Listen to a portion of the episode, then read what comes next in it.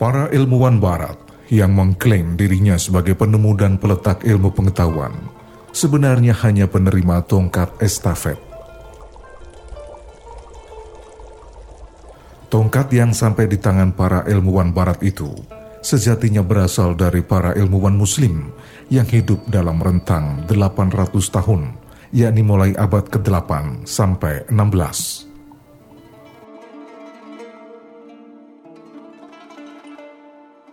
Sayangnya hanya sedikit orang yang tahu tentang fakta-fakta sejarah itu, bahkan umat Islam sendiri. Akibatnya, tak hanya di barat, di dunia Islam sendiri, peran besar para ilmuwan muslim seakan terlupakan, bahkan terabaikan. Padahal sejarawan barat Michael Hamilton Morgan dari New Foundation of Peace menyebut kejadian itu sebagai sejarah yang hilang. Sejarawan Jack Goody bahkan mengambil istilah yang sangat vulgar, yakni pencurian sejarah. Ehsan Masud dalam bukunya Science and Islam menyatakan, dalam pendidikan sains di Inggris, sejarah kemunculan sains cenderung meloncat dari zaman klasik Euclides, Aristoteles, dan Archimedes langsung pada zaman sains abad ke-16 dan 17 di Eropa serta pengakuan ala kadarnya terhadap sains Islam. Padahal dalam perjalanan sejarah, peradaban barat pernah mengalami masa-masa pahit yang mereka sebut zaman kegelapan atau Dark Ages, juga zaman pertengahan atau The Medieval Ages.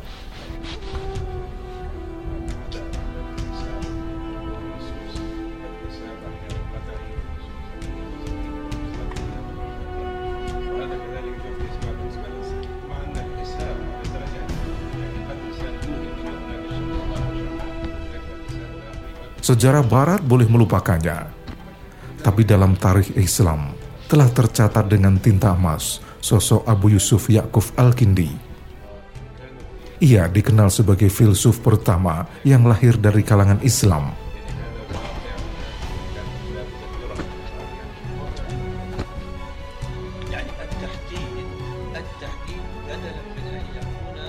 Al-Kindi adalah ilmuwan besar muslim dalam bidang kedokteran serta pemilik salah satu pemikiran terbesar yang dikenal sepanjang sejarah peradaban manusia.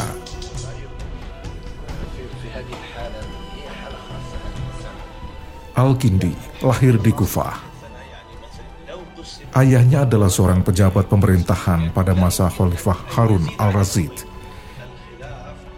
Ia dipanggil dengan nama Al-Kindi karena dihubungkan dengan kabilahnya, kabilah Arab Kindah ia dijuluki filsuf Arab karena dialah filsuf muslim pertama. Mungkin juga karena dialah satu-satunya di antara sekian banyak filsuf muslim yang tak diragukan lagi kearapannya.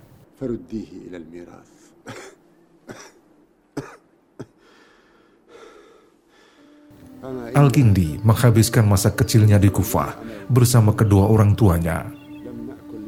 Ketika masih anak-anak, ayahnya meninggal dunia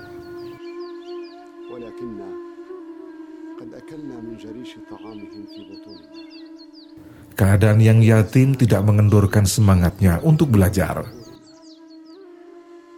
Sejak berusia muda, Al-Kindi mempelajari berbagai macam ilmu di Kufah, Basrah, dan Baghdad. Ia mulai belajar dari ilmu agama, kemudian filsafat, logika, matematika, musik, astronomi, fisika, kimia, geografi, kedokteran, dan teknik mesin. Al-Kindi menguasai beberapa bahasa, antara lain Yunani, Suryani, dan bahasa asing lainnya.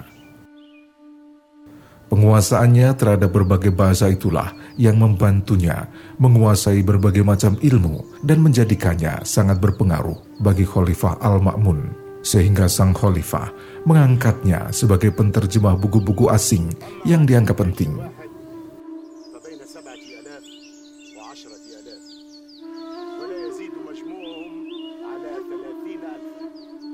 Sebagai ahli astronomi, Al-Kindi banyak mengamati posisi bintang, planet, dan letaknya. Dia memperingatkan dampaknya pada bumi, kemungkinan pengukuran, penentuan pengaruhnya, seperti yang terjadi pada fenomena air pasang dan surut yang sangat berkaitan erat dengan posisi bulan. Ia mempunyai pikiran cerdas dan keberanian ilmiah yang menjadikannya mampu menghubungkan antara satu fenomena dengan fenomena alam lainnya di atas bumi hingga menciptakan temuan-temuan baru.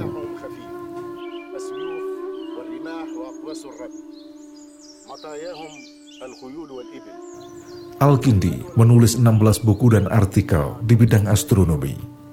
Ia juga membuat tesis tentang warna biru langit.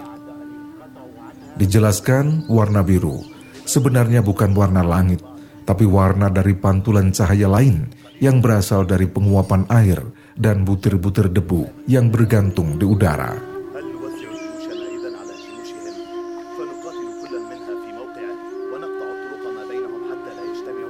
Karyanya di bidang ilmu pengetahuan alam ada 12 buku. Di antaranya mengulas tentang ilmu mekanik dan ilmu yang secara khusus berhubungan dengan alat-alat, rangkaian, dan menjalankan fungsinya. Al-Kindi bahkan telah mempraktekkan ilmunya dengan menjadi insinyur saat pelaksanaan proyek penggalian kanal untuk membuka jaringan sungai Daljah dan Furat.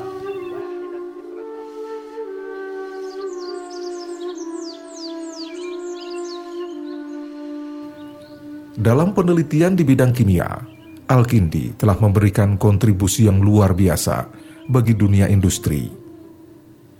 Ia telah mampu menemukan cara pembuatan parfum, aroma kimia, pembuatan kaca, warna, dan besi.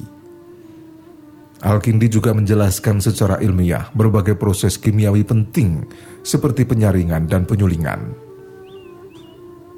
Al-Kindi juga pernah membuat tujuh karya tulis di bidang musik, yang di dalamnya berisi tentang berbagai jenis alat musik, biola, neraca musik, dan hubungan antara musik dengan puisi. Ia menulis tentang tinggi rendahnya melodi biola, berabad-abad sebelum ditemukan oleh bangsa Eropa. Buku-bukunya sekarang masih tersimpan di perpustakaan Muslim Britania Al-Kindi juga seorang dokter yang sangat terkenal. Ia telah menulis 22 buku di bidang kedokteran dan banyak memisah-misahkan spesialisasi dalam bidang kedokteran yang penting, sebagaimana dia juga telah mendahului penggunaan musik sebagai salah satu alat untuk mengobati beberapa penyakit. Al-Kindi percaya pendapat para ilmuwan Yunani yang menjadikan ilmu matematika sebagai pengantar paling tepat bagi ilmu filsafat dan logika, karena matematika melatih akal untuk berpikir benar dan teratur. Al-Kindi mendalami filsafat Yunani, bahkan kemudian menerjemahkan sebagian buku-bukunya, menambah keterangan dan komentar yang menunjukkan pada kemampuannya yang sangat luar biasa dalam bidang filsafat, termasuk filsafat Persia dan India metode filsafat, dan logika matematika. Hubungan Alkindi yang kuat dengan filsafat memberikan dampak yang sangat besar bagi perkembangan pemikiran ilmiahnya. Ia menolak segala pemikiran yang bertentangan dengan Islam dan berupaya untuk memadukan antara filsafat dengan pemikiran Islam. Karya Al-Kindi dalam bidang filsafat berjumlah 22 buku ilmu matematika mencapai 43 buku, 11 buku tentang ilmu hitung, dan 32 tentang geometri. Yakub Al-Kindi menulis lebih dari 200 buku ilmiah.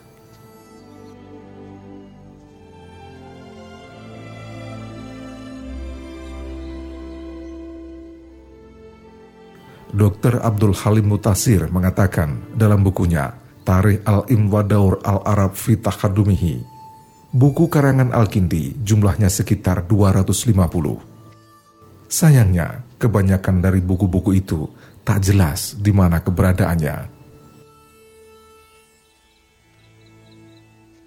Para sejarawan Islam menyebutkan Al-Kindi termasuk di antara para ilmuwan pertama yang berpedoman pada metode eksperimen sebagai satu cara untuk menyimpulkan hakikat ilmiah.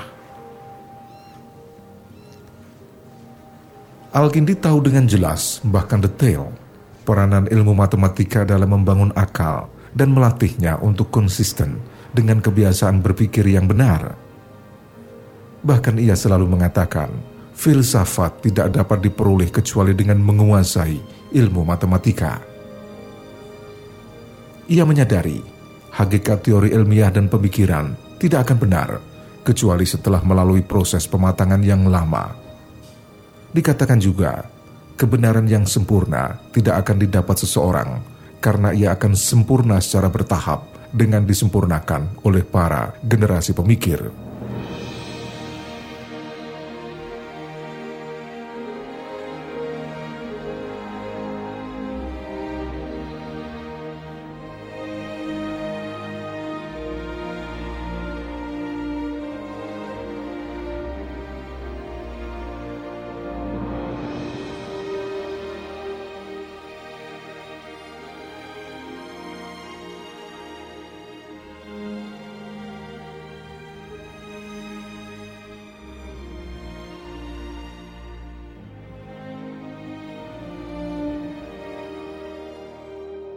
Sebagai ilmuwan yang mempunyai jiwa sehat, Al-Kindi mengingkari pengaruh bintang-bintang pada keadaan manusia, lalu membantah perkataan paranormal tentang pergerakan benda-benda langit.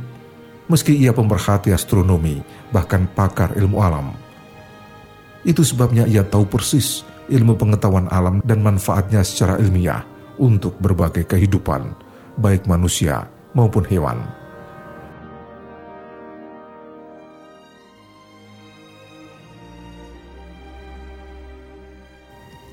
Perkembangan peradaban terjadi karena pergerakan yang selalu bertambah atau berkesinambungan antar generasi. Itu yang menyebabkan jauh sebelumnya dunia Arab belum memiliki karya besar karena kurangnya referensi ilmu.